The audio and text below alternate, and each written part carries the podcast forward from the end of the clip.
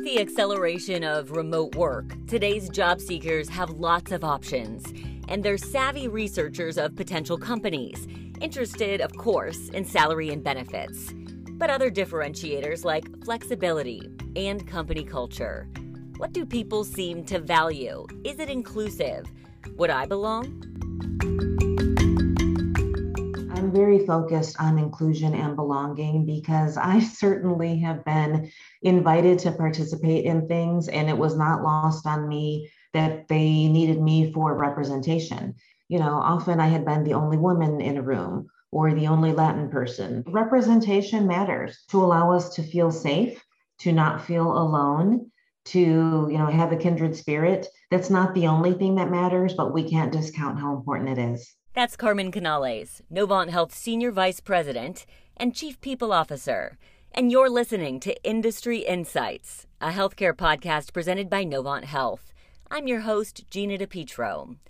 Instead of focusing on personnel management or administrative tasks, today's HR departments increasingly spend their energies on employee engagement and strengthening culture. Listen as Carmen explains a forward thinking approach that organizations are taking when it comes to ditching traditional views of HR. Thank you for listening. Carmen, you prompted the renaming of human resources at Novant Health to the People and Culture Division. What exactly does that mean, and why did it seem like the time to adopt this title? Thank you, Gina. I had the opportunity to come in and to assess the human resources team and was asked to do a bit of a turnaround. I had an opportunity to spend time listening. I was able to hear that while folks hadn't had good relationships in some cases or good experiences with the then human resources team, they weren't consistent. We had operational issues, things took too long, we weren't transparent about how things were done. And so, listening to the people that we serve and with whom we have the privilege to work really informed that people want a people and culture team to be at the table. It was the time to say, you know what? We are not a traditional HR team. We are not old fashioned. We are not here to have red tape. We are here for you. We share the same goals that you have. We understand your concerns. Nothing about us is intended to be negative or punitive. I think that's great because historically, I do think a lot of employees kind of had this bad connotation about HR. You know, there are TV shows about it. There are memes. There's everything out there about how HR is, you know, HR police, how you're in trouble with HR. And I would just say that cannot be further from the truth. We are here to understand the strategy, to inform the strategy, and to solve problems. So we are all about the people and all about the culture that we're creating. Additionally, it really speaks to our desire and our focus on ensuring that we are an inclusive place where everyone can thrive, where everyone can belong. I'm somebody who was raised in the Midwest in Michigan. I'm a Detroiter proudly. How can I use that to inform what I do, to, you know, bring that lens? And so that informs my empathy and to think about what good can I do, what difference can I make, and it may be up to me to get the conversation started. I find that so invigorating and so rewarding. Some say the healthcare industry, and I'm sure other industries experience this as well, but it's known to be very slow when it comes to cultivating change. How do you begin to break down that mindset of, well, that's how we've always done it and move past that status quo? Because I imagine when you came to Novant Health, as you were sort of reassessing what this now people and culture division would look like, that you encountered some of that. So, you know, a couple of things come to mind. One is that, again, focusing on brand identity. How does what we do as HR professionals align with the brand, which requires frequent communication, communicating things three times, three ways? Additionally, it's attracting talent who come from all walks of life. Having a diverse talent pool at every level to reflect the communities that we serve. Just by doing that, the ideation, the innovation is going to increase. This requires courage to go beyond, you know, what we used to do. What we used to do may have been lovely and may have served the need at the time. However, that's not going to get us there. The world is forever changed. It's our opportunity not just to keep up with it, but to get ahead of that by harnessing the talent and the wonderful ideas a diverse group of committed individuals can bring to the table. I'd like to dive into that concept you mentioned of a diverse talent pool. Traditionally, Novant Health has hired people who work in a state where there's a healthcare facility. So the Carolinas, Virginia, Georgia. But it's my understanding that you've been working to move away from that and instead find the best talent for the role, no matter where they live. Explain your philosophy on this and how you went about it. I find this so exciting. At heart, I'm a recruiter. The world is our talent marketplace, and it's such a great opportunity. Why limit ourselves to just where we have had a geographic footprint? Certainly, I'm mindful of the tax implications and legalities and continue to work with wonderful individuals who will help us sort through those things. But we really should not use that as a barrier.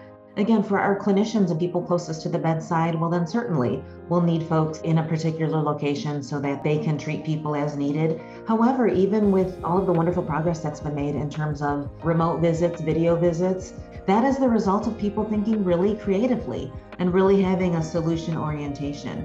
The best talent for the opportunity that you have in front of you may be in another country, maybe in another state. Why not figure it out? It is so worth it we're having our conversation today remotely. The nine to five in a traditional office setting is becoming a thing of the past, right? COVID 19 changed people's expectations around balance and flexibility.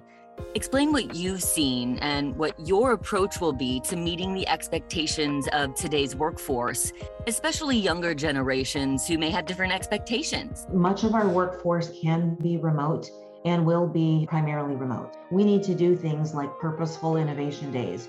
Use that time, not just to be in a cubicle or an office to be on more Zooms, but use that time to brainstorm, to collaborate, also to check on each other, to keep building community, and to do all of that in person on some occasion, certainly mask and distanced.